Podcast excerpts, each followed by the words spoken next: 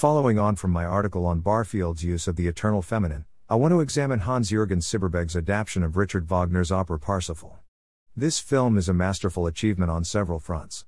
Syberberg manages to draw out many elements implicit in the story, as well as reading into it some esoteric themes of his own. Leaving the score untouched, he achieves all this visually. And these visual additions to the narrative do not jar, even as they offer a kind of extra layer of analysis of the story beyond what Wagner added to it, because the reading they provide matches with the original in a coherent and harmonious way. Once again, we are presented with a work of art that is broadly Neoplatonic and Gnostic in its themes, and quite explicitly so. Typical of the Western esoteric tradition, it attempts to synthesize this Neoplatonic philosophy with elements of Christianity, history, and symbolism, and does so with impressive coherence. On watching the film recently, I was struck by a couple of visual resemblances between certain scenes and the images on the Rider Waite tarot deck. The first is Parsifal's costume when he journeys to Klingsor's domain. He is dressed like the Fool card, which I think was certainly an influence, judging by the star symbols on his lapels. The connection here is pretty obvious, since Parsifal is the archetypal holy fool. The second connection appears more tenuous, but I think is thematically consistent. That is the appearance of Kundry in Klingsor's domain, dressed and posed like the Empress card from the tarot.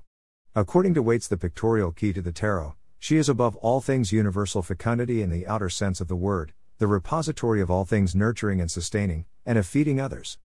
Whether the tarot was an influence on Syberberg's depiction of her in this scene is not particularly important. What matters is the way she is depicted within the film, which accords with many of the themes Waite listed above. This central scene of the opera is known as Kundry's seduction, her attempt to corrupt Parsifal under the orders of the black magician, Klingsor. She has her legs spread open in a posture with a dual meaning, of both giving birth to and receiving the male.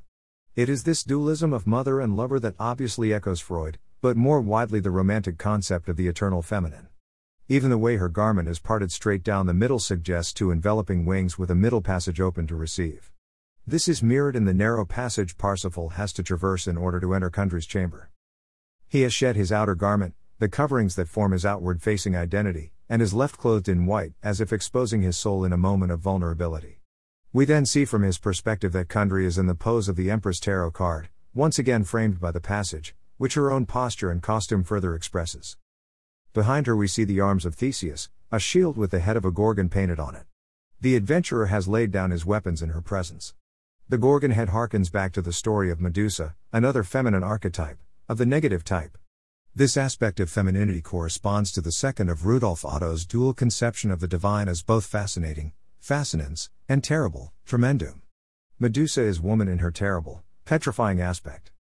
Once Kundry's seduction both succeeds and fails, as Parsifal succumbs to the kiss, and experiences remorse at once, the roles are reversed. Parsifal appears clothed in a breastplate, while Kundry has shed her outer garment, exposing herself.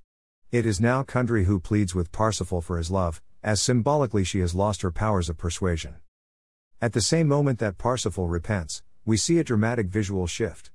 The actor playing Parsifal retreats into the back of frame while an actress takes over in the same role, clothed in a metal breastplate. The scene is not disrupted by this change, nor does Kundry react to it at all. It reflects a spiritual transformation that has taken place in Parsifal, not a carnal one. The one other element in the frame is the death mask of Wagner, which looms in the background as if surveying or directing the action. What triggers this repentance and transformation is what Parsifal experiences as the opening of a wound in himself, the same wound that plagues Amfortas. It seems partially a kind of concupiscence, but also the pain of sin and guilt, identified as the same pain that Christ endured during his crucifixion when he took on the sins of the world. This connection between concupiscence and guilt has undertones of the fall from Eden, which in Augustinian theology caused these feelings to arise in man. It is the seduction of woman that Wagner presents here as the stumbling block, or woman as temptress, rather. This is symbolic of the kind of deceit that appears to offer an escape from man's mortal state, but plunges him further into death. This is the typical German romantic attitude towards desire, which is a result of evil, of the separation of the subject from the object. The romantic solution is thus a reunification of subject and object into a primordial state of unity, a kind of monism. The result for Syberberg's Parsifal is the creation of the paradisiacal man, the androgyne or Adam Kadmon. This is what it means for Parsifal to integrate the feminine, and why this appears in the climax of the film with male and female Parsifals embracing. Thus, Wagner's answer to what he sees as the problem of desire is that it is not to be denied at all costs, that is Klingsor's error, but rather it is to be affirmed to its utmost through the negation of self and the annihilation of the ego. The subject must disappear, be it masculine or feminine, that they may fuse into the primordial unity. If the feminine were to triumph alone, it would result in the same tyranny of desire that Kundry represents, the evil aspect of the feminine. Syberberg ends and begins his film with the music of Kundry, singing Schlafen. Schlafen.